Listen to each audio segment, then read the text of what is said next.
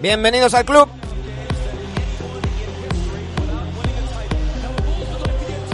Aquí estamos de nuevo, hoy con un poquito de retraso, ya veis, sin intro, porque tenemos que meter el vídeo, ha sido un poco locura.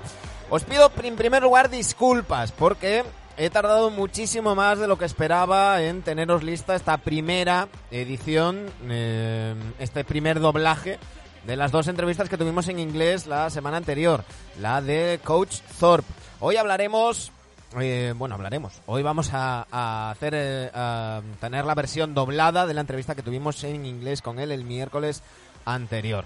Em, espero tenerlo antes posible la de Eric Nem. Os pido disculpas de nuevo, pero bueno, entre trabajo y luego unos días libres hay que conciliar de vez en cuando y uno da, no da mm, para más. Eh, así que nada, aquí empezamos.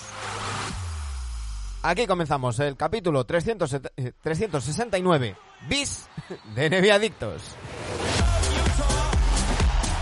Y como os decía, lo que vamos a hacer es poner la entrevista con nuestro querido Coach Thorpe de la semana pasada. Ya sabéis, lo de siempre. Vamos traduciendo y doblando su, su entrevista. Bueno, traducido ya está. Vamos a ir doblando la entrevista.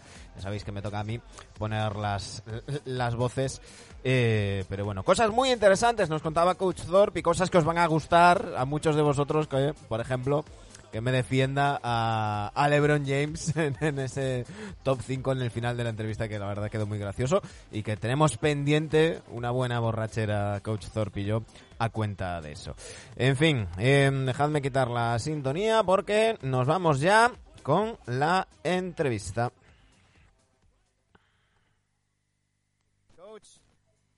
David Thorpe, welcome to NBA Adictos. Coach David Thorpe, bienvenido a Adictos. Gracias por invitarme, hermano, te lo agradezco. Es un gran placer tenerte en el programa. Quizás en España la gente no te conoce bien, pero si empezamos a hablar de todos los jugadores NBA que han pasado por tus manos para mejorar su rendimiento, quizás saquemos algunos nombres que la gente conozca.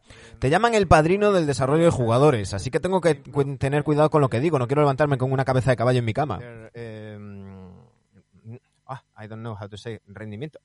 their, their, game, their skills. Yeah, yeah. their skills, their skills. Uh, maybe uh, ring some names that the people um, knows.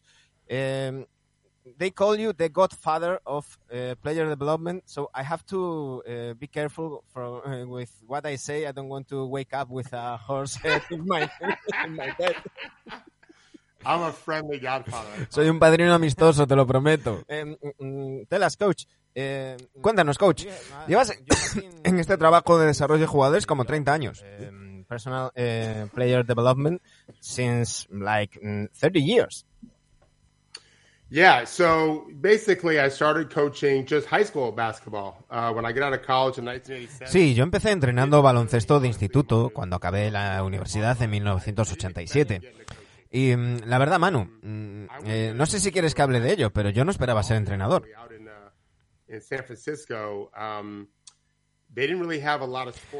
Yo iba a intentar graduarme en psicología en San Francisco. No tenía mucho de psicología deportiva por aquel entonces, era más psicología de los negocios, pero había algo de psicología deportiva en la Kennedy School de San Francisco.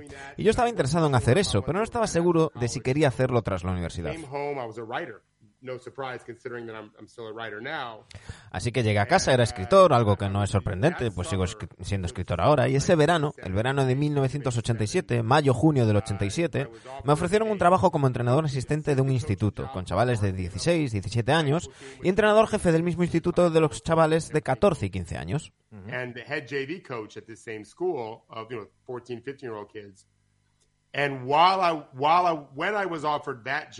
Y cuando me ofrecieron ese trabajo, em, que no estaba seguro de aceptar, vivía en la playa con un colega. Él tenía trabajo, así que... Em,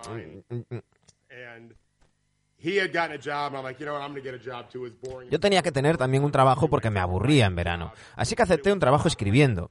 Pero no tenía que mudarme a Chicago. Podía hacerlo desde allí en el principio y luego mudarme a la zona de Chicago. Hablando de fútbol, de hecho. Uh, y no quería hacerlo, pero tenía que ganar dinero. Así que cogí un trabajo en una tienda de deportes en un centro comercial, a tres minutos de mi casa. Y mi primer día allí, el 6 de julio de 1987, conocí a una rubia realmente impresionante.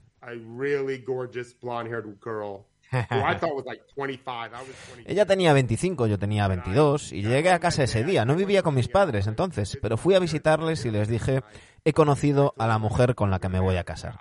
Casi ni sabía su nombre, de pila, creo que ni habíamos hablado, no sé cómo lo sabía. No sabía nada más en la vida, era un tonto de 22 años, así que decidí quedarme por allí ese año. Quizás quizás convencerla de que era alguien con quien merecía la pena salir. Así que empecé a entrenar. Y me enamoré de entrenar y me enamoré de la rubia, que ahora mismo está en Hawái de vacaciones, pero lleva siendo mi mujer 31 años. Entrenaba en el instituto y después de cuatro o cinco años tuvimos mucho éxito. Tuve muy buenos jugadores, viajé por todo el país trabajando en campus de baloncesto, tratando de mejorar y empecé a tener ofertas para entrenar en universidades. Y mi mujer Christine estaba dispuesta a mudarse allá donde yo fuera. Ella seguía en la universidad cuando empezamos a salir. Se graduó dos años después, nos casamos tres años después de conocernos. Se graduó justo antes de que nos casáramos. and uh, actually, she graduated right after, right after, uh, right before we got we got married, and um, Simplemente no confié en que nuestro matrimonio resistiera a pasar por los malos tiempos, porque es duro ser entrenador de universidad, seguir casado y ser feliz. Y así fue como empecé a trabajar, a hacer entrenamientos personales. Trabajaba como comentarista televisivo, conocía a muchos padres de jugadores que necesitaban ayuda y nadie hacía eso entonces, excepto con tus propios jugadores. No sé cómo era en el extranjero. Tú estás en España, ¿no es así? Sí.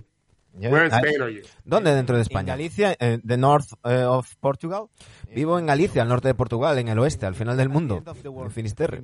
Yeah, got it. Uh, so um, I don't know what it was like there, but no one was doing that here Vale, pues no sé cómo era ahí, pero aquí nadie estaba haciendo nada así entonces, a no ser que fueran sus propios jugadores o en campus donde no se les pagaba. Así que empecé a pensar en entrenar jugadores por dinero, jugaran donde jugaran. Dimití del sitio en el que estaba, así podía entrenar a cualquier chico, y eso fue en 1993. Y sobre 1999 empecé a trabajar con jugadores profesionales. En el 2000 tuve a mis primeros jugadores drafteados, y en 2003 trabajé con Udonis Haslem, que era rookie en los Heat. Drafted. I had a couple players drafted. Mm-hmm. Uh, and then 2003, I had Udonis Haslam. Yeah. Venía de jugar en Francia. Y en 2004 tuve a Kevin Martin drafteado en primera ronda, que acabó siendo un gran anotador en la NBA. Y a partir de ahí la cosa despegó. Creo que he tenido 85, 88 jugadores en NBA, pero así es como empezó. You also worked with uh, Serge Ibaka. Uh, we know him. También trabajaste como Serge Ibaka. Aquí nota de la traducción, me había informado mal y no trabajo con él. Y tienes un historial importante de haber trabajado con muchos jugadores africanos. Te escuché en Dishes and Dimes, adoro ese programa, Iman y todas las chicas. Contaste allí tu historia con Masai Ujiri. Cuéntanos, tienes fuertes vínculos con África. Um, uh, you uh, tell there your story with Masai Ujiri. Um, tell us, uh, you have strong links with, with Africa. Yeah, that's why I know so many sí, es por eso que conozco a tantos jugadores africanos. No trabajé con Shers, pero he trabajado con muchos jugadores africanos, descendientes de africanos, con orígenes africanos. Conocí a Masai, de hecho fue el año que por primera vez tuve un par de jugadores drafteados. Uno de ellos era nacido en Nigeria, Olumide Oyedeji, drafteado por los Sónicos. Eso fue hace mucho, ya no tienen ni equipo allí. Fui a ver a Lumide a la Summer League, que era en Boston en aquel momento. Había unas cuantas, pero la de Boston era la principal.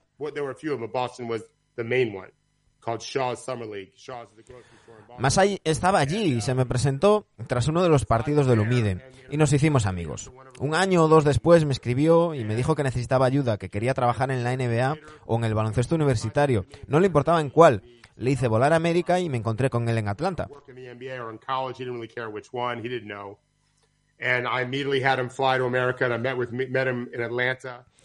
Para la final, para la Final Four. Le presenté a unas cuantas personas y la primera vez que estuvo en América como futuro miembro de la NBA fue conmigo en mi gimnasio. Había estado aquí antes, jugó en la universidad aquí. Y sí, tenemos esa historia en común. Siempre me manda jugadores, me ha mandado un montón de jugadores nigerianos, pero he tenido senegaleses, sudaneses, jugadores del Congo, también de otros países. Me encanta trabajar con jugadores africanos. I've had a, players from the Congo, um, and, and others, uh, other places too. Um, I love working with African-based players. And I actually have a player. Y tengo de hecho un jugador al que he entrenado muchos años que juega en España, Gal Mekel, que juega en un equipo de Eurocup, en Andorra. Gal plays in the Eurocup, Eurocup team there. Oh, I, I, I only, I only follow Obradoiro. Is the, is... Yo solo sigo al Obradoiro. Yeah. Sí, conozco ese equipo. Moncho, Ah, Fernández, Moncho Fernández, gran entrenador. Yeah, so I do. I know, of course, I do follow the. the Sí, desde luego. Sigo la CB, además de la Euroliga, la Eurocup. Y he entrenado a muchos jugadores africanos que juegan allí, muchos europeos también. Uh, analysis.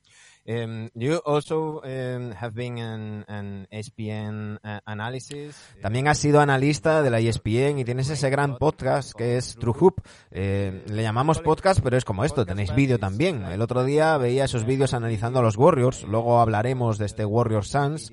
¿Cómo fue analizar todo lo que rodea la NBA? Porque algunos analistas ¿cómo decirlo? Son suaves, pero tú, cuando tienes que decir algo, lo dices, como por ejemplo el caso de Jason Kidd.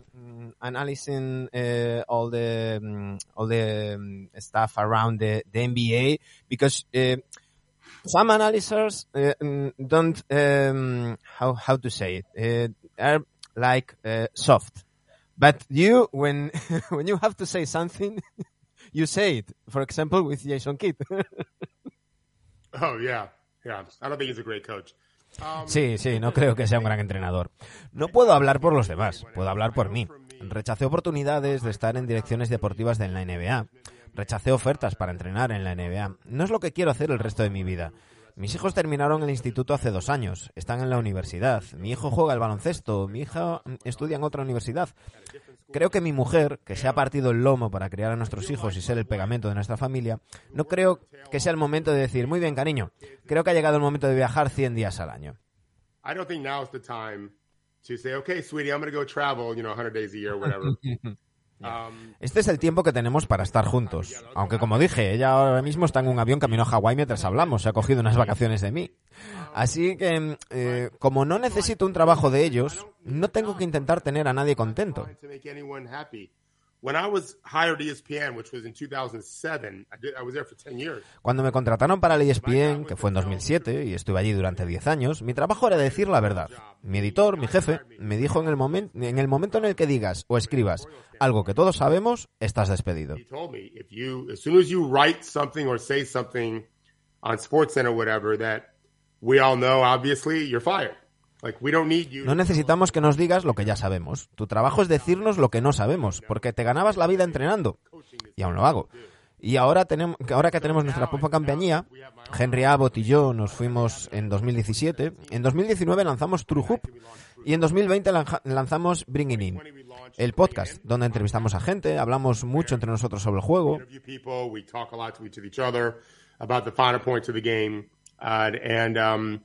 My job is the same. It's to is to tell the truth as I see it.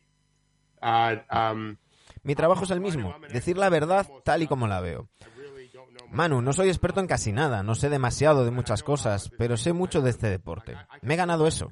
Puedo decir con confianza, también lo digo con humildad, este juego siempre me enseña algo. Con cada jugador que entreno, hablo con jugadores todo el rato, hablo con gente del mundillo todo el rato, entrenadores, ejecutivos, siempre estoy aprendiendo. Así que mi trabajo es contárselo a nuestros oyentes, a nuestros lectores, a nuestros suscriptores y ayudarles a ver el baloncesto de un modo un poco distinto. Porque hoy en día parece que en los medios o bien tienes que ser muy suave y decir que todo es genial y que cada jugador es el mejor de la historia o, o- o todo lo contrario. Eres un exjugador que tiene que conservar su silla y tienes que decir algo fuerte que cree polémica. Y a mí me gusta mucho vuestro podcast, Bringing In, porque sois honestos y porque habláis de baloncesto como hacemos aquí en NBA Adictos. Charlamos de básquet como haríamos eh, con- cuando no estamos grabando, como cuando nos tomamos una cerveza y charlamos, a veces de cosas más, más técnicas, otras veces no tan técnicas, y, y ese es el objetivo, ¿no? You are honest and, and, and you mm, talk about basketball like we do here in, in NBA Adictos. Is, uh, let's talk like we talk with when we are not recording, like we are uh, having a beer and talking about uh, sometimes things that are not uh, technical, uh, other times yes, and, and, and that's the goal. Right. Es que creo que es la única manera de la que podemos aprender, siendo honestos y teniendo conversaciones sinceras. Si alguien cree que nunca se va a equivocar o si cree que alguien tendría que haber sido despedido por equivocarse, entonces es que no lo pillan. ¿eh? Esto no es un guion de Hollywood, esto no son guiones de películas, esto es la vida real. Y un jugador que piensas que no es bueno hoy puede ser bueno mañana. te puedes equivocar. Yo pensaba que los Lakers tendrían una muy buena temporada regular, me equivoqué. No significa que no le puedan dar la vuelta. Creo que es probable que lo haga. También sé lo que tienen que hacer para darle la vuelta. Lo estoy escribiendo en un artículo que publicaremos mañana en True Um, Fire Westbrook. Despedir a Westbrook. No, no, no, eso sería fácil. Este es el reto. Acierto, me equivoco. Mi trabajo es acertar más de lo que me equivoco, reconocer mis errores y aprender de ellos. Y creo que eso lo hago bastante bien. Creo que los entrenadores necesitan ser muy honestos consigo mismo consigo mismos. Y como entrenador no tengo orgullo. A lo que me refiero es que si estaba intentando algo estratégicamente, era muy rápido a la hora de cambiar si veía que no iba a funcionar. Todo sonaba bien en mi cabeza y en los entrenamientos. Pero ahora que lo estamos haciendo en el partido no está funcionando. Pues cambio. Ahora, puedo elegir seguir con ello porque creo que es bueno que mejoremos en ello de cara a nuestro próximo rival. Entonces eso es diferente. Pero si necesito ganar ese partido, si en cada posesión estoy haciendo algo mal estratégicamente, en términos de cómo lo enfocamos, es la mejor manera de que perdamos. Así que no tenía orgullo a la hora de cambiar. Para mí se trataba de ganar o perder, no de acertar con decisiones individuales. Se trataba de ganar al final del partido. No se trataba de mí, se trataba de los jugadores y ellos querían ganar. Así que intento tener el mismo enfoque en mis análisis y si veo que me equivoco en algo, lo reconozco, aprendo y sigo adelante. Eh, y no pasa nada por decir me equivoqué en esto y acerté en esto en esto otro. Eh, también tenemos que diferenciar, por ejemplo, entre los jugadores que nos gustan y los que son buenos, son cosas distintas. Te puede gustar un jugador y que no sea ni titular. The players that are the, best. Eh, you can like a player that is not mm, like a starter or something, but but you like it, and there are different things. I love Kevon Looney. Me encanta Kevon Looney. Es titular, pero no machaca, no mete libre, no mete triples, pero es uno de mis jugadores preferidos. Mira, un gran ejemplo. Antes del draft de hace dos años dije que no tendría la Melo Ball en mi top 3. Escribí un artículo diciendo que James Wiseman iba a los Warriors como número 2, diciendo que era el tío con más talento del draft. Me mataron por ello. Y la Melo obviamente hizo muy buena temporada el año pasado, lo está haciendo muy bien en esta. Pero parece que me equivoqué aunque no se pueda juzgar aún a James Wiseman, Anthony Edwards también lo está haciendo muy bien. Y no me encanta Anthony Edwards tampoco. Creo que Wiseman tendría que haber sido el número uno en términos de puro talento. Ya sé que tenían a Carl Anthony Towns. Mis argumentos era que puede ser un Ben Simmons. No sabía tirar. Esto es cuando venía de Australia. Se refiere a la Melo. Y Ben Simmons es un All-Star, un All-NBA. Esa era la parte buena de la Melo, que sería más ofensivo, es terrible en defensa. Y esa era una gran preocupación para mí.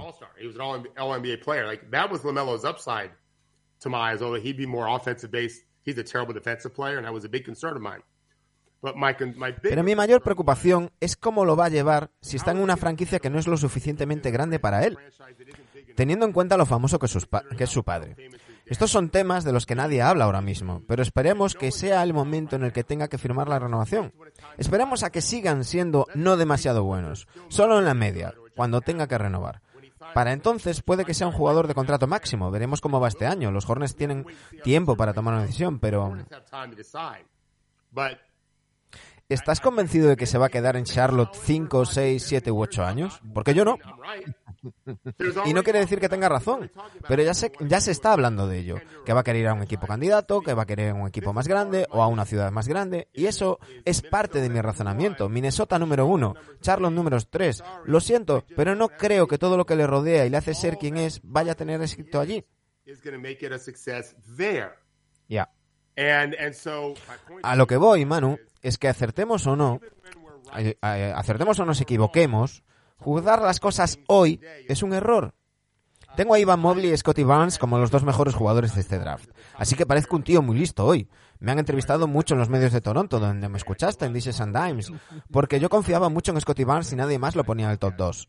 Nadie tenía Mobley. Todos eran Jalen Green y... No Mobley. Jalen Green uh, y perdona, pero has dicho algo muy fuerte sobre Mobley y Barnes, que los ves como posibles futuros MVPs de la liga. You said that uh, they are maybe future MVPs. Yeah, Yeah, I think both could be MVP sí, sí, creo que los dos pueden ser jugadores de nivel MVP. Creo que son talentos de nivel Hall of Fame y pintan muy bien ya ahora. Pero no estoy yendo a los podcasts a decir, mirad qué listo soy, van a ser los mejores. No lo sé. Es posible que sean grandes. Esta es una liga muy dura. Es la mejor liga del mundo. Hay muchos grandes entrenadores. No todos los equipos tienen grandes entrenadores, pero hay muchos grandes e inteligentes. O entrenadores lo suficientemente buenos. Van a intentar encontrar puntos débiles en Barnes, van a intentar encontrar puntos débiles en Mobley. Suerte con eso, pero no lo sabemos. Y esa es la cuestión, Manu, la importancia de tener experiencia como tengo yo en este juego, de más de tres décadas. Recuerda a Johnny Flynn, tú no te acuerdas de él, de Minnesota. Sí, claro, fue drafteado después de Ricky Rubio y antes de Stephen Curry. That's right. Exacto, exacto. Y Michael Carter Williams, por ejemplo. Ha habido tíos que pintaban muy bien, pero que no acabaron siendo tan buenos.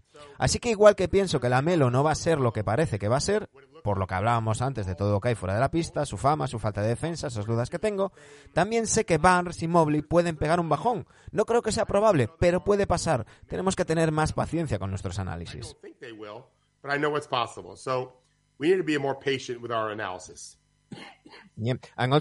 Y también tenemos que pensar en todo, no solo dentro de la pista. Hace dos semanas estaba hablando con Seth Parnell. Just on the court. Um, uh, two weeks ago, I was talking with uh, Seth Parnell Sí, mi colega. And, we, were talking about Michael Porter Jr. Y hablábamos de Michael Porter Jr. Ambos pensábamos que quizás era mucho dinero para Porter Jr. por parte de Denver por el tema de su salud y también por su cabeza. Yo dije esto último, no sé. Many money on Michael Porter Jr. with, with Denver because of his health issues and also his his head. Uh, I I, I said that. I agree. Yo estoy de acuerdo. Mm, eh, mm, unfortunately, in, in some days eh, he has to... Desafortunadamente, unos días después era operado por sus problemas en la espalda. No es que Michael Porter Jr. sea un mal jugador, tiene un talento enorme, pero tenemos que pensar en todo cuando hablamos de un jugador. A huge talent, but we have to to thought in, in to think in everything uh, when when we um, talk about a player.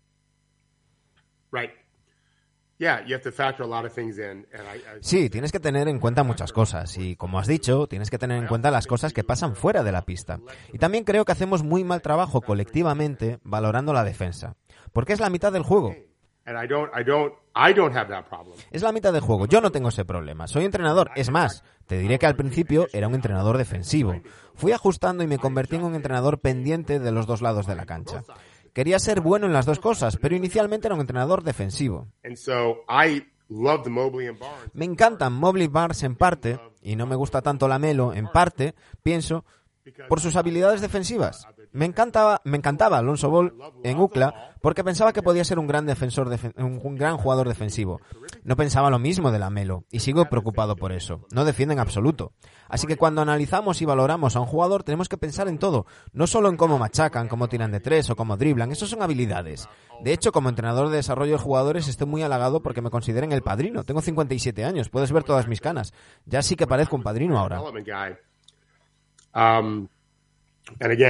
I'm glad that people think of me as the Godfather. It's very sweet. uh, I am almost 57, and you can see all my gray. I'm looking like a Godfather now. Um, Pero Udonis parece mayor que tú. Eh, um, older than you. oh, really? ¿En serio? Udonis Haslem. Udonis Haslem. Pero sí, parece mayor que tú. yeah, yeah, you're right. sí, um, tienes, tienes razón. Tienes razón. Uh, Creo que hemos perdido el enfoque en el desarrollo de jugadores. La idea es hacerles mejores como jugadores de baloncesto. Eso implica el desarrollo de habilidades, pero también tendría que incluir entender cómo jugar. Y si tuviera una varita mágica y pudiera volver a empezar en 1993, hubiera creado una empresa, hubiera contratado a mucha otra gente para aprender la manera en la que yo enseño las cosas. Porque si tuve éxito y tuve más y más clientes, primero de instituto, después universitarios y profesionales, and then on to college and pro, my guys were better basketball players after they worked with me. They weren't just better. Fue porque mis jugadores eran mejores jugadores de baloncesto después de trabajar conmigo. No era solo mejores tiradores o dribladores, entendían mejor cómo ganar partidos. Eso era lo más importante para mí. Mi trabajo es ayudarte a ganar partidos. Eso incluye tirar, pasar, driblar, defender, rebotear, correr la cancha, poner bloqueos, bloqueos, cortar, pasar. Nos centramos mucho en pasar. He tenido dos grandes pasadores, tres de hecho, que acabaron jugando a gran nivel universitario, y los tres se criaron a cinco minutos de donde vivo ahora, literalmente a cinco o diez minutos de aquí. Esas cosas importan, y creo que hemos perdido mucho de eso. Muchos de los jugadores que vemos ahora, Manu, en América, tienen muchas habilidades, pero no saben cómo utilizarlas. Jalen Green es un gran ejemplo. in America are so skilled, but don't know how to utilize it. Jalen Green's the great example of the Houston Rockets. Basket, Brilliant. Basketball IQ. Basketball IQ. Yeah, it's exact. Well, there's two ways to look at that, right? So there's knowing the game. Basketball IQ, exacto. Hay dos maneras de verlo. Conocer el juego en términos de saber cómo se llaman las cosas, terminología y esa experiencia. Y luego el tema del IQ, sentir el juego. No creo que necesariamente los europeos lo hagan mejor. No. I think that Creo que es un mito. Creo que hay sitios en Europa donde lo hacen genial y sitios en Europa, en América donde lo hacen genial. Y sitios en Europa donde lo hacen mal y son robots. Serbia, Israel, son sitios con mentalidad militar en su enfoque del baloncesto. Y creo que eso es un error. No digo que hagan un mal trabajo, no es así. De hecho, Denia Villa, Abdilla, de los, el chaval de los Wizards, es serbo-israelí. Su padre es serbio y su madre es israelí creció en Israel. Es un jugador defensivo asombroso para ser un jugador de segundo año y sabe cómo...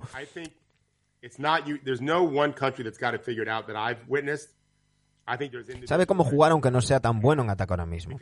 No hay un país que haya encontrado la manera, al menos que yo haya visto. Creo que hay personas que lo hacen mejor y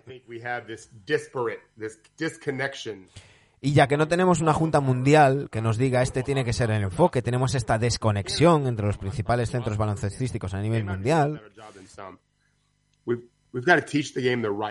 Porque Canadá se ha convertido en un sitio importante. En Toronto, por ejemplo, deben estar haciendo un mejor trabajo en algunas cosas. Tenemos que enseñar el juego del modo correcto y no creo que estemos haciendo un gran trabajo.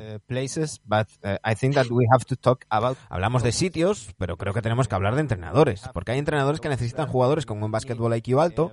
Y si creces con ese tipo de entrenadores, quizás aprendas cosas distintas que si tienes un entrenador que solo te pide que tires un 60% de tiros de campo, por ejemplo.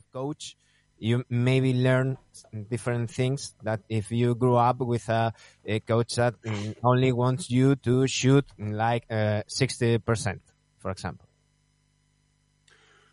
Yeah, yeah, I mean, you're right. Sí, tienes razón. Eh, creo que el estilo, la manera en la que enseñamos este deporte, la manera en que ciertos países juegan este deporte, tiene un impacto. Por ejemplo, si Ricky Rubio hubiera crecido, digamos, en Los Ángeles o en Chicago o en Miami, sería un mejor jugador en NBA. Y este es el porqué. La manera en la que jugáis al baloncesto en España, donde él jugó, y el entrenador que tuvo en particular, fue en el Madrid, en el Barcelona, no lo recuerdo.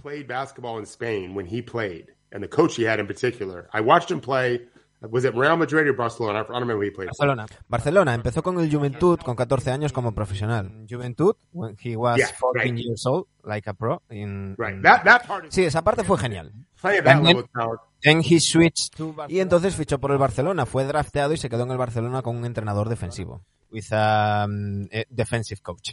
right. Well, not only that,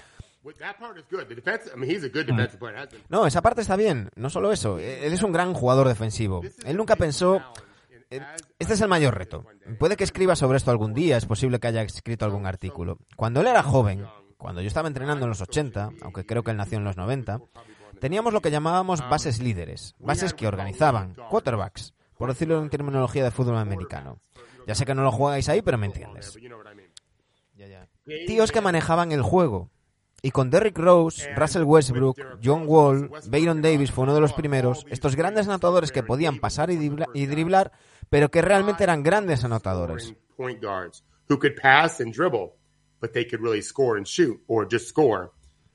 O solo anotar, porque en el caso de Rose y Westbrook no son grandes tiradores. Empezamos a convertir ese puesto en una amenaza anotadora, lo que fue algo muy inteligente. Porque antes estos tíos no eran anotadores y tú podías ajustar tu defensa en función a eso. Y entonces cuando los bases empezaron a ser una amenaza y teníamos que empezar a pensar en ellos defensivamente como parte del ataque rival, where you had to think about them at the point of attack defensively and then deal with their passing. Also, John Wall. Y también tenían el recurso del pase. John Wall era un grandísimo pasador. No un buen pasador, un grandísimo pasador. Y el tío más atlético en pista casi cada noche. Cuando esas cosas empezaron a pasar, las defensas empezaron a sufrir.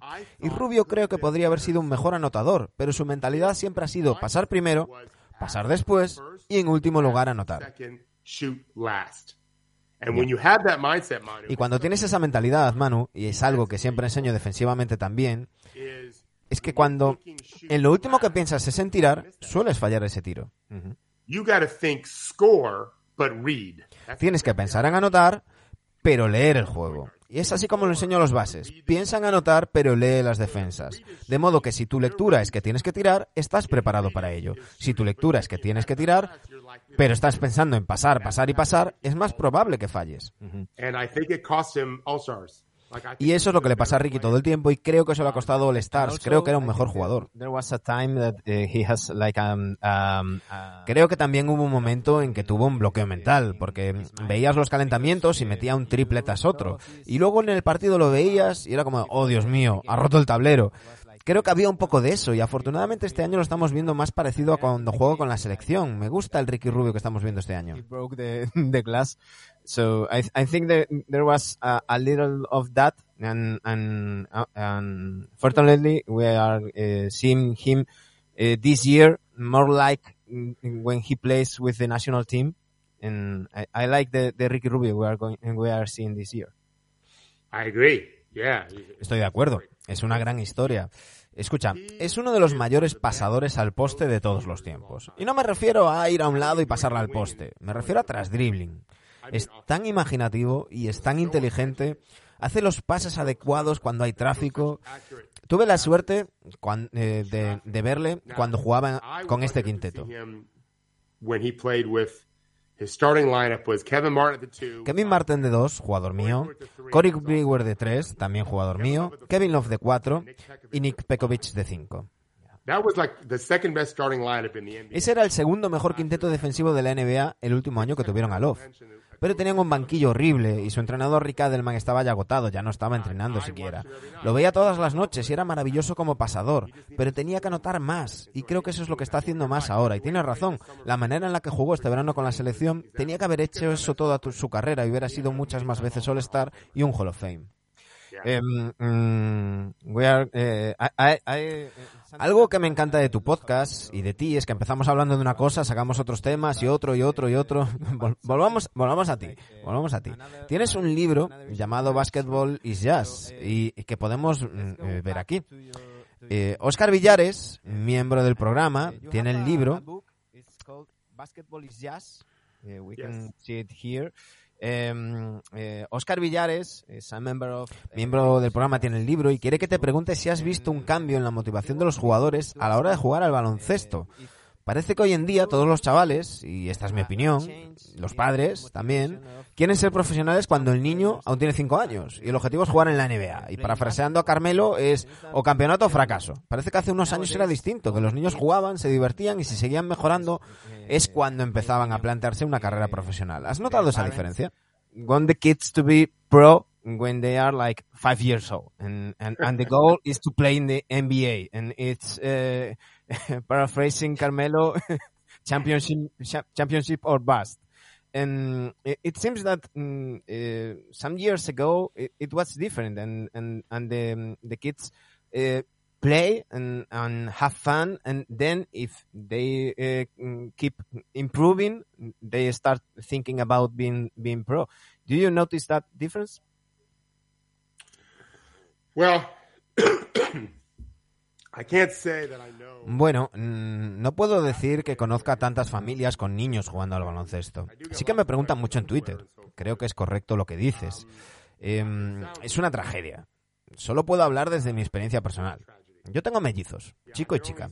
Mi hija no juega. Mi hijo era jugador de béisbol y no le dejaba jugar al baloncesto al principio porque tenía el presentimiento de que cuando empezara solo iba a jugar al baloncesto. Y creo que cuando tenía 14 ya jugaba a los dos. Pero era mejor jugador de béisbol. Además en el instituto era muy bajito. Ahora mide 1,91. No es pequeño, es casi 10 centímetros más alto que yo. enough where he realized, okay, I like basketball better. Even though he was really built better for baseball, he was a better baseball player. Um, he also was really short till very late in his high school career. Now he's, well, in, in our in our words, uh, he's six foot three. I don't know how many centimeters he is, but he's not small. He's three inches taller than me. Um, Pero sé que mi mujer y yo usábamos el deporte, y en el caso de mi hija el baile, como herramientas para enseñar lecciones de vida mucho más valiosas. Y tuvimos éxito en ello. No pensé ni por un segundo en si mi hijo hubiera tenido más posibilidades de ser profesional jugando al béisbol que con el baloncesto. Me vuela la cabeza pensar en eso, y es negligente como padres. Nuestro trabajo como padres es ayudar a nuestros hijos a tener la mayor diversión y alegría posibles mientras crecen, al tiempo que aprenden las lecciones necesarias para seguir vivos como adultos y prosperar.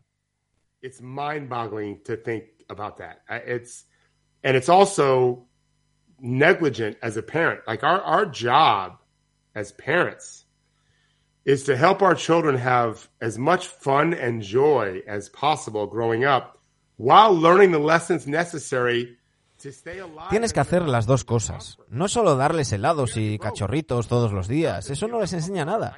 Por supuesto que tiene que haber un equilibrio. Me estás haciendo el gesto con las manos.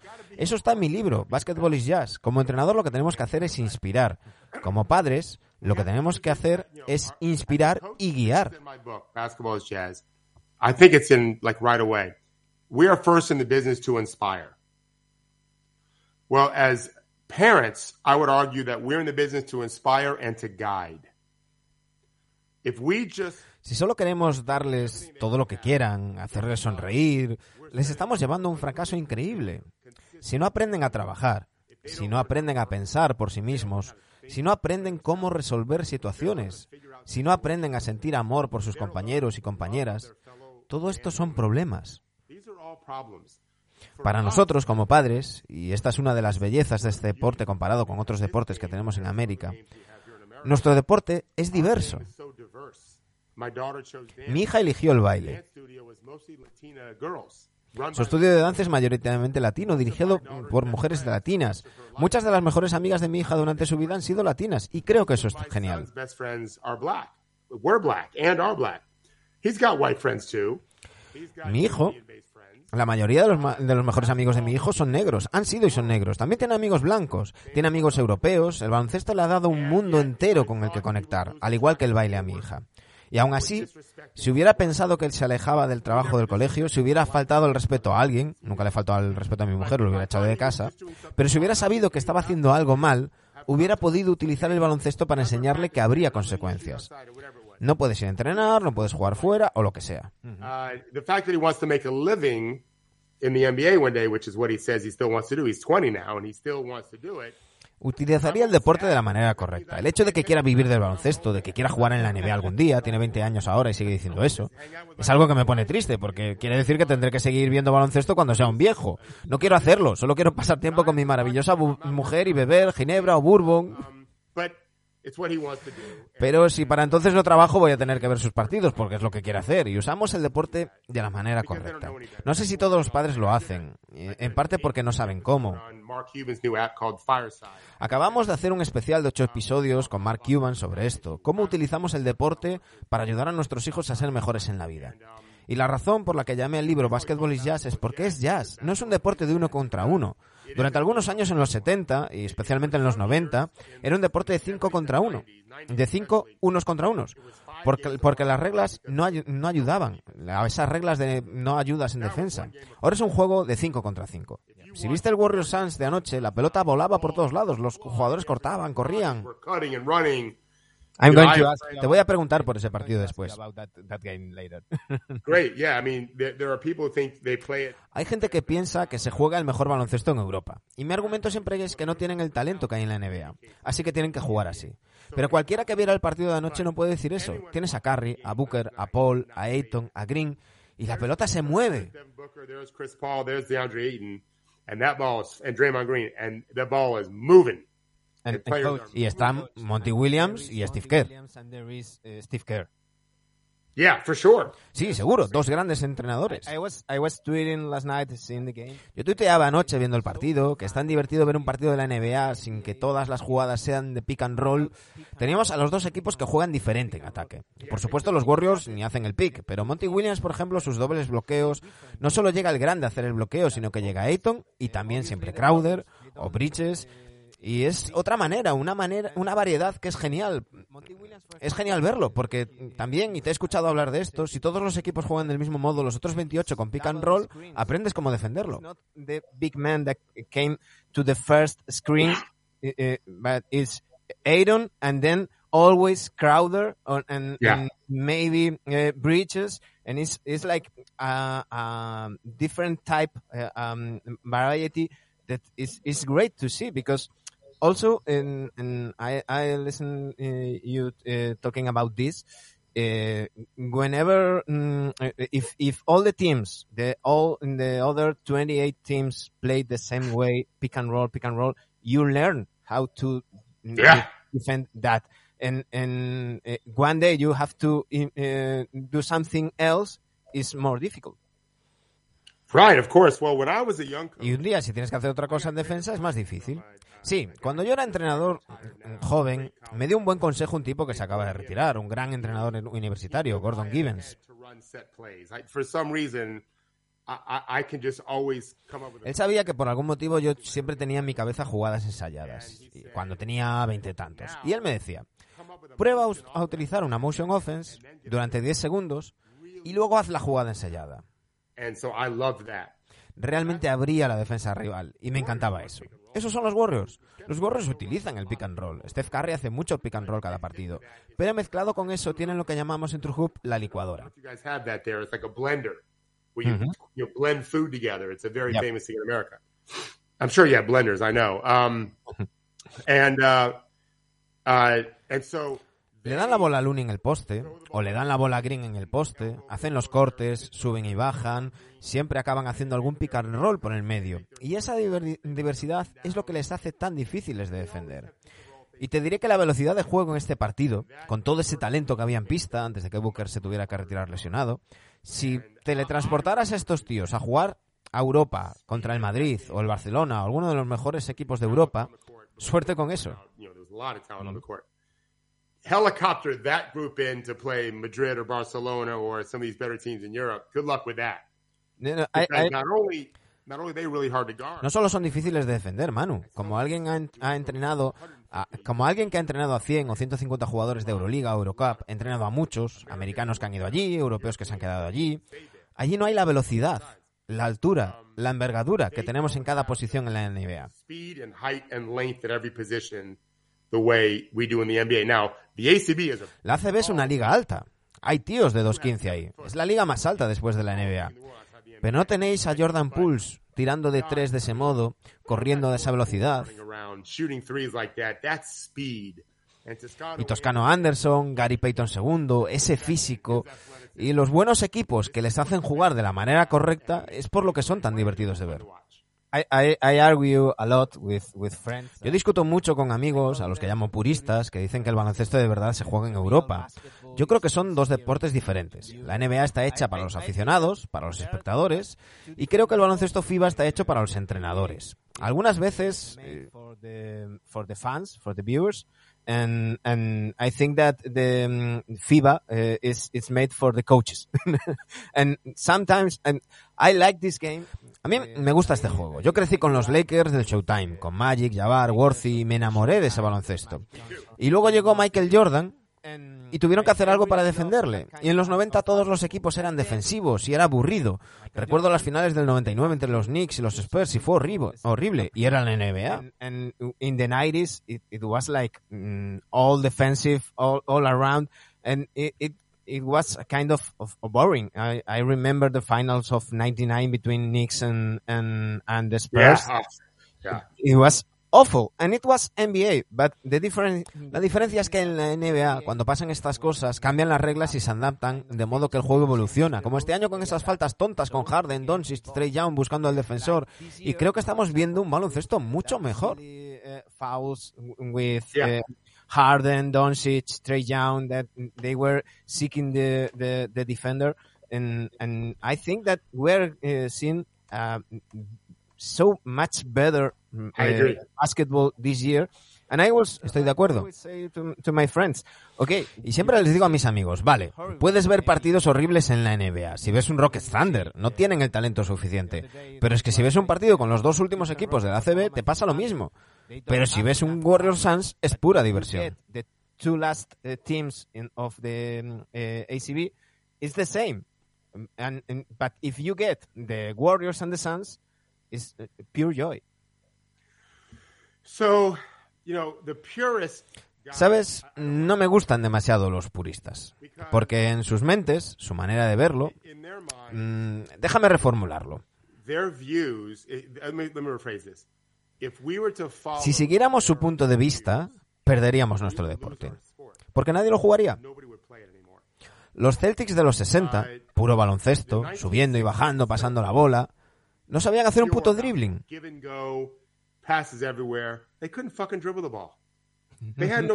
No tenían otra opción que jugar así, solo sabían votar con una mano. Si teletransportaras cualquier equipo de la actualidad a los 60, los 70, los 80 o los 90, les darían una paliza de 40 o 100 puntos.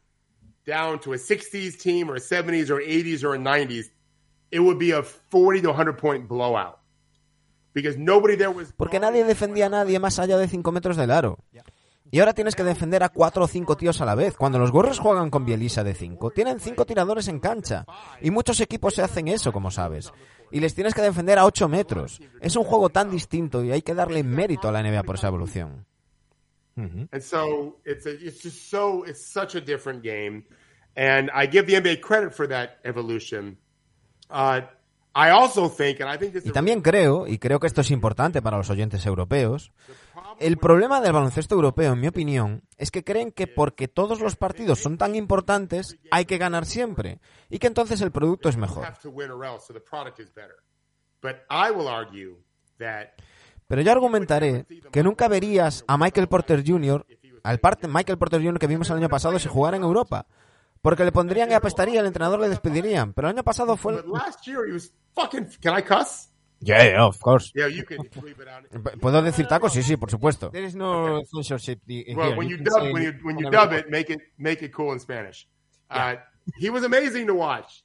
Lo puedes editar, si no. Fue la puta hostia. Cuando lo dobles, haz lo que suene guay en castellano. Era asombroso verlo, pero no, nunca habrías llegado a verlo en Europa porque era jodidamente terrible, no podía defender a nadie. Me gusta el hecho de que podamos desarrollar a los jugadores durante los partidos. Y van a pestar, van a cometer errores. Yo vi a un joven James Harden en Houston y no era nada parecido a lo que se convirtió, pero le dejaron jugar. Kevin Durant chuparía banquillo en Europa.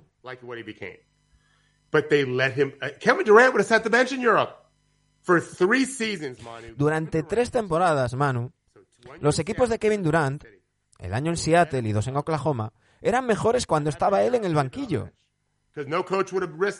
Si estuviera en Europa hubiera chupado banquillo porque ningún entrenador se arriesgaría a ser despedido. ¿Cómo puede ser eso mejor para el deporte del baloncesto a este nivel global? No lo es.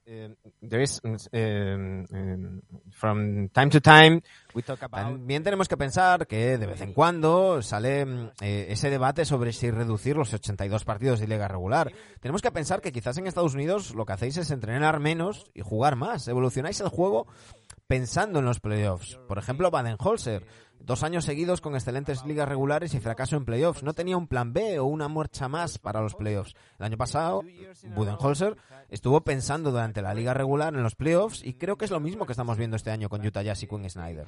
Uh, uh, they hadn't a plan B or extra year in, in the playoffs, so they, they sink completely. Last year, Coach Baden-Holzer was thinking during the regular season. Sure. In the, uh, was thinking about the playoffs. I think that it's the same that we are seeing uh, this year with the Utah Jazz and Coach Snyder.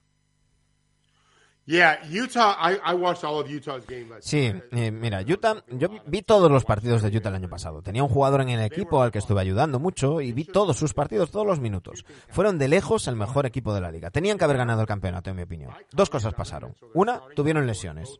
Mike Conley, Donovan Mitchell, su backcourt titular, jugadores fenomenales. Mike Conley tuvo una temporada increíble y Donovan Mitchell es un all-star.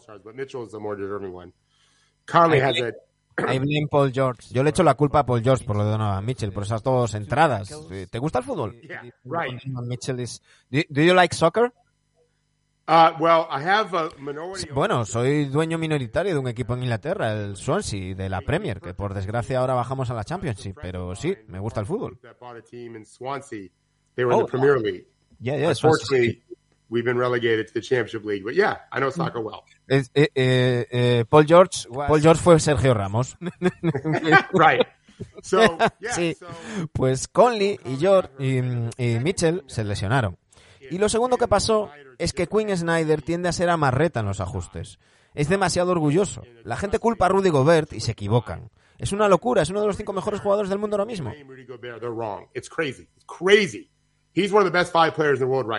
Thank you. Thank you, because people are, are eh, gracias, gracias, porque la gente me llama de todo porque culpo a Quinn Snyder y creo que ese tipo de defensa es ponerle una diana en la espalda a Rudy Gobert. It's like putting a bullseye on eh, Rudy Gobert's back, because Well, with that defense in, and, and Rudy Gobert, eh, he's going to suffer. well, they're asking him to do the impossible. Le pedían hacer lo imposible, defender a un tirador de tres bien y luego proteger el, proteger el aro como hace siempre. Es el mejor protegiendo el aro en el mundo. Quizás es el mejor de todos los tiempos. Está cerca de serlo. De todos los tiempos. Well, nobody can do that. Nadie puede hacer eso. Superman no puede hacer eso. No, no es posible. Tienes que darle algo. No es justo pedirle lo imposible. Y debido a que otros jugadores sufrieron para mantener a su par lejos del aro, Rudy tenía que defender el triple y luego ir a la ayuda bajo el aro. Y no podía hacerlo. Rudy had to guard the three and then try to protect the rim. You can't do it. No es culpa de Rudy. Si hubieran defendido mejor el perímetro, Rudy habría estado mejor. Y luego siempre se dice que los equipos acortan las rotaciones en playoffs. Pero ellos tenían el mejor banquillo de la liga. No tenían que haberlo hecho.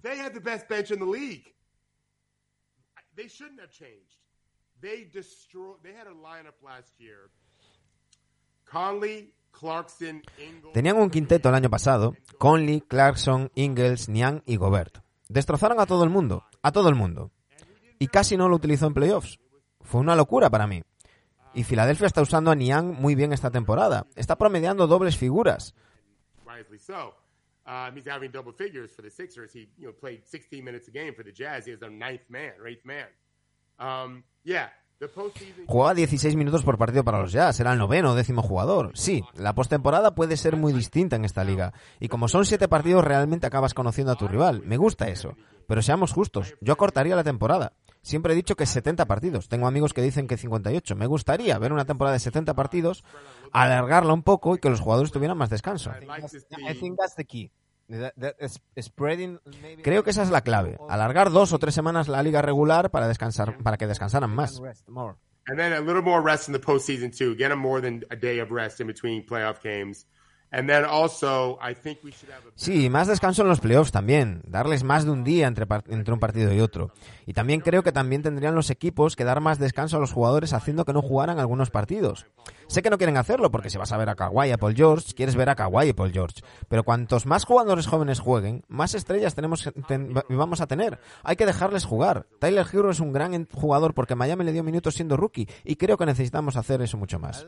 I, also listen to you saying that that the, the kids only playing También te he escuchado decir que el, eh, hablar del hecho de que los niños solo jueguen a un deporte les puede hacer mal de cara al futuro físicamente como profesionales porque solo utilizan sus músculos de una manera.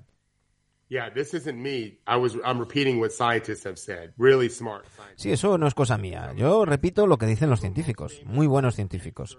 Algunos de los mejores. El mejor cirujano ortopédico en América está en Alabama, es el doctor Andrews. Es eh, más famoso por el fútbol americano, que tiene muchas lesiones, y lo hizo, lo dijo como hace cinco años. Y muchos científicos lo han dicho, que nuestros jugadores se están especializando demasiado pronto.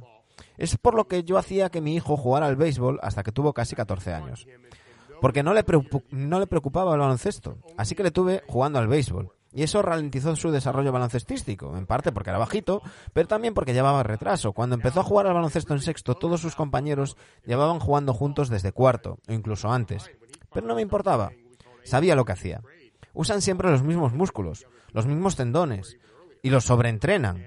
Así que lo que pasa es que tenemos a jugadores debutando en la NBA o en Euroliga o en Eurocup que han jugado varios años de instituto, la universidad, su cuerpo ya está machacado. No es por la universidad, no es el calendario de la Euroliga o el calendario de la NBA. Eso solo agrava el problema. Ya llegan machacados desde mucho antes. Espero que ahora que tenemos la información, mejoremos los entrenamientos, hablemos con familias y entrenadores para evitar que jueguen de más cuando son tan jóvenes, porque lo hacemos demasiado ahora mismo.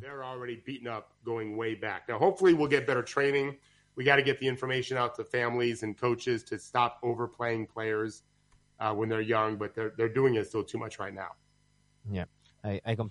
Estoy completamente de acuerdo. Vaya, nos quedan cinco minutos. Quizás abuse, abuse, un poco y te tenga unos minutos más porque tengo varias cosas que decirte. No te puedo dejar marchar sin hablar de Steph Curry. Está, está teniendo una temporada genial y estoy pensando que se está acercando al top 5. Tengo que decir que en mi top 5 hay 6 o 7 jugadores. Si la NBA hace un top 75 de 76, yo también puedo hacerlo.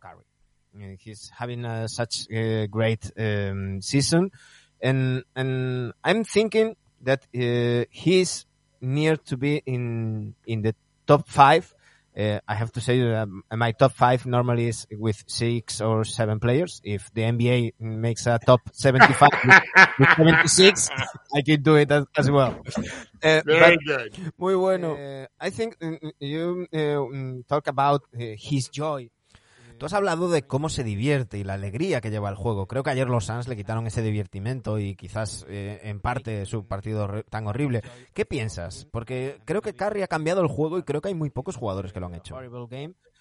But um, what what do you think? Because I think that Stephen Curry changed the, the game, and I think that a few players in history made that. For sure. Seguro. Supongo que la mejor manera de plantearlo sería mm, decir que ha convertido malos tiros en buenos tiros. Y eso es muy difícil de hacer. Cuando cualquier otro hace esos tiros es seguramente un error, pero cuando lo hace él es algo inteligente. But for him it's smart. He's he's he's just one I mean I want to hear your top five. Quiero ir tu top 5. El mío es Jordan, Magic, Bird, LeBron, Karim. ¿Cuál es tu top 5? What's your top five? El mío es Jordan, una gran distancia y después... no, no, no, no, no, no, no, no te he dado el orden, por cierto, solo dije los cinco. Eh, eh, eh, ahora mismo tendría LeBron posiblemente en el número uno, ahora mismo. Bueno, depende cómo lo veamos. Si nos fijamos en los logros, quien ha tenido la mejor carrera, creo que Jordan y Bill Russell serían los dos mejores. Y no meto a Bill Russell ni en mi top 20. Metió un 49% de tiros siendo uno de los pocos jugadores de los 15 de la liga. Era un genial defensor y un genial pasador, pero los logros le meterían ahí. Pero si miramos habilidad real en cancha, y he entrenado jugadores que jugaron contra Michael Jordan, pondría a LeBron. Estaría empatado en el 1 con Jordan. No puedo discutírtelo. Jordan era increíble también. I, I would put LeBron like like he's right. It's he's one and one A with Jordan. I'm happy. I'm not going to argue with you. Jordan was incredible too. He's not in, no está en mi top 5. En mi top 5 están Michael Jordan, Magic Johnson, Karim Abdul-Jabbar, Bill Russell y tengo que poner a Tim Duncan y Steph Curry porque creo que and I have to put Tim Duncan and, and Steph Curry because I yeah. I mixed at, at the no, time. All right, Manu, stop. No, no, no, no, Manu, para, para, para. Sí. Tim Duncan. Yo dudo entre Duncan y Karim, y yo era fan de los Lakers, me encanta Karim. No hay motivo para que LeBron no esté ahí. Mira los datos que quieras. No solo estadística avanzada, sino datos en crudo. En términos de mm, si, si coges si coges a los mejores jugadores de todos los tiempos y agitas esa varita mágica que me encantaría tener y nunca he sabido cómo hacer, y pusieras a los 20 mejores jugadores en un estadio a jugar durante un fin de semana, él y Jordan serían los dos mejores jugadores. Punto. Punto. Te lo estoy diciendo. Si miras a los lados, a los dos lados de la cancha, ese es el gran tema. He, he, he or Jordan are the two best players. Done. Done. I'm just telling you, Manu. If you look at both sides of the ball, which is a big deal. Pero LeBron no defiende desde 2014. Um, uh, doesn't defend since 2014. Well, he did. He did bueno, lo hizo con los Lakers durante dos años. Fueron dos años seguidos la mejor defensa de la liga y era siempre su mejor jugador defensivo. Bueno, Anthony Davis hizo algo ahí.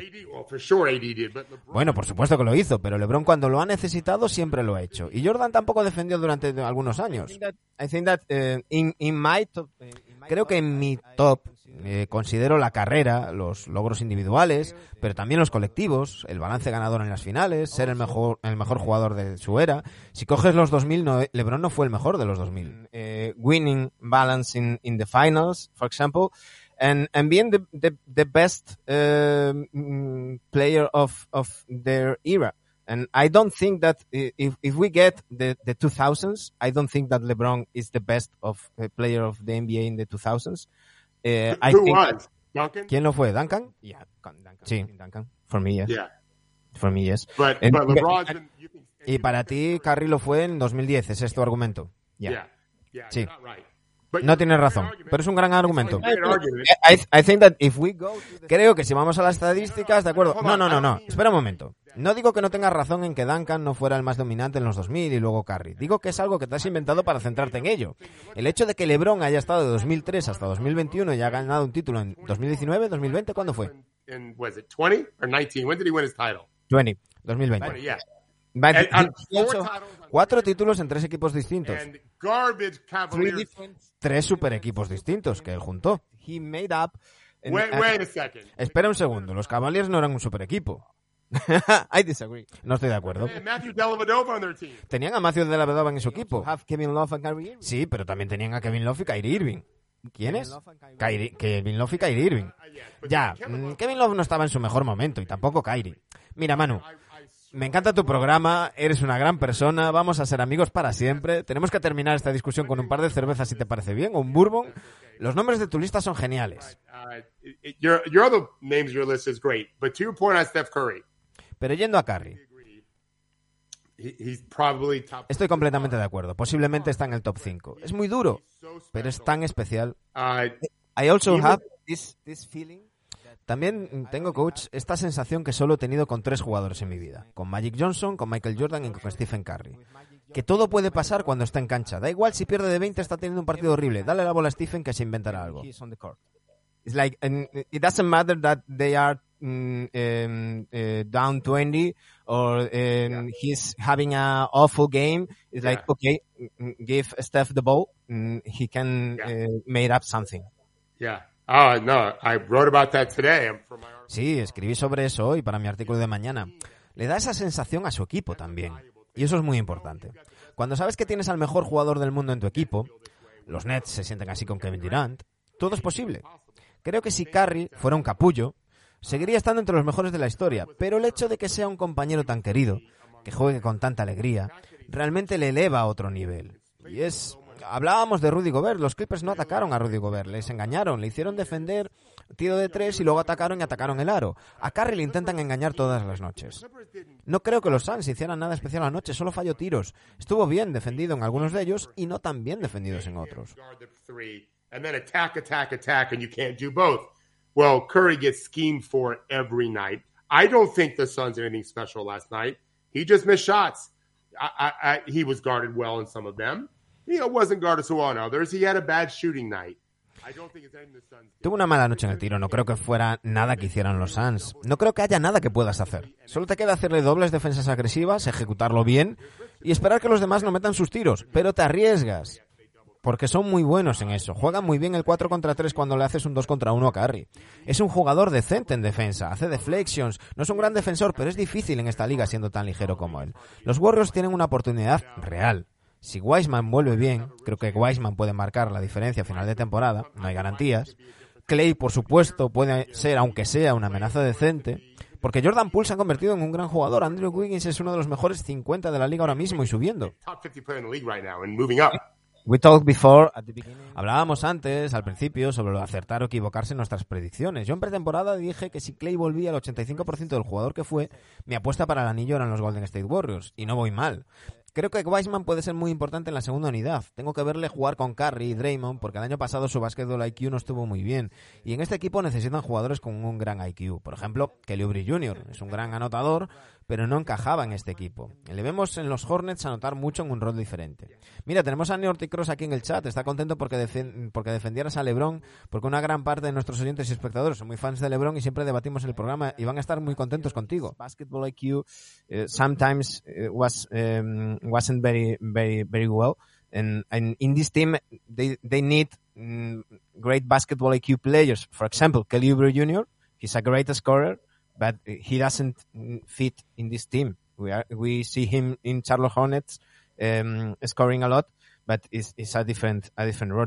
I, I have to say that we have Neorticross here in the in the chat. Um, he's um, uh, happy that you defend LeBron LeBron because um, a uh, huge part of I, of our listeners and, and viewers uh, are um, huge fans of, of LeBron and we always uh, debate here in, in the podcast and they are going to be very happy with you. no soy solo yo, incluso la gente a la que no le gusta LeBron. It's, it's people who don't even like LeBron recognize what he's done Dice ahora es cuando le dices que prefieres a Kobe antes que LeBron y le matas. No, hombre, no. Kobe no. Kobe, eh, LeBron está en mi top 10 y Kobe no. No, no, no, no. Eh, eh, LeBron is in my, in my top 10 and Kobe isn't. So. Yeah, I would agree. Not in. Sí, estoy de acuerdo. We say before, it's not that I uh, you like or don't or don't like a player. It's talking about um, his es lo que decíamos antes, no se trata de que te guste o no, sino de hablar de él como jugador. Coach, ya he abusado, te, he tenido cinco minutos más de lo que hablábamos. Eh, te podemos escuchar en TrueHoop todas las semanas. have, you five more minutes and that we talk?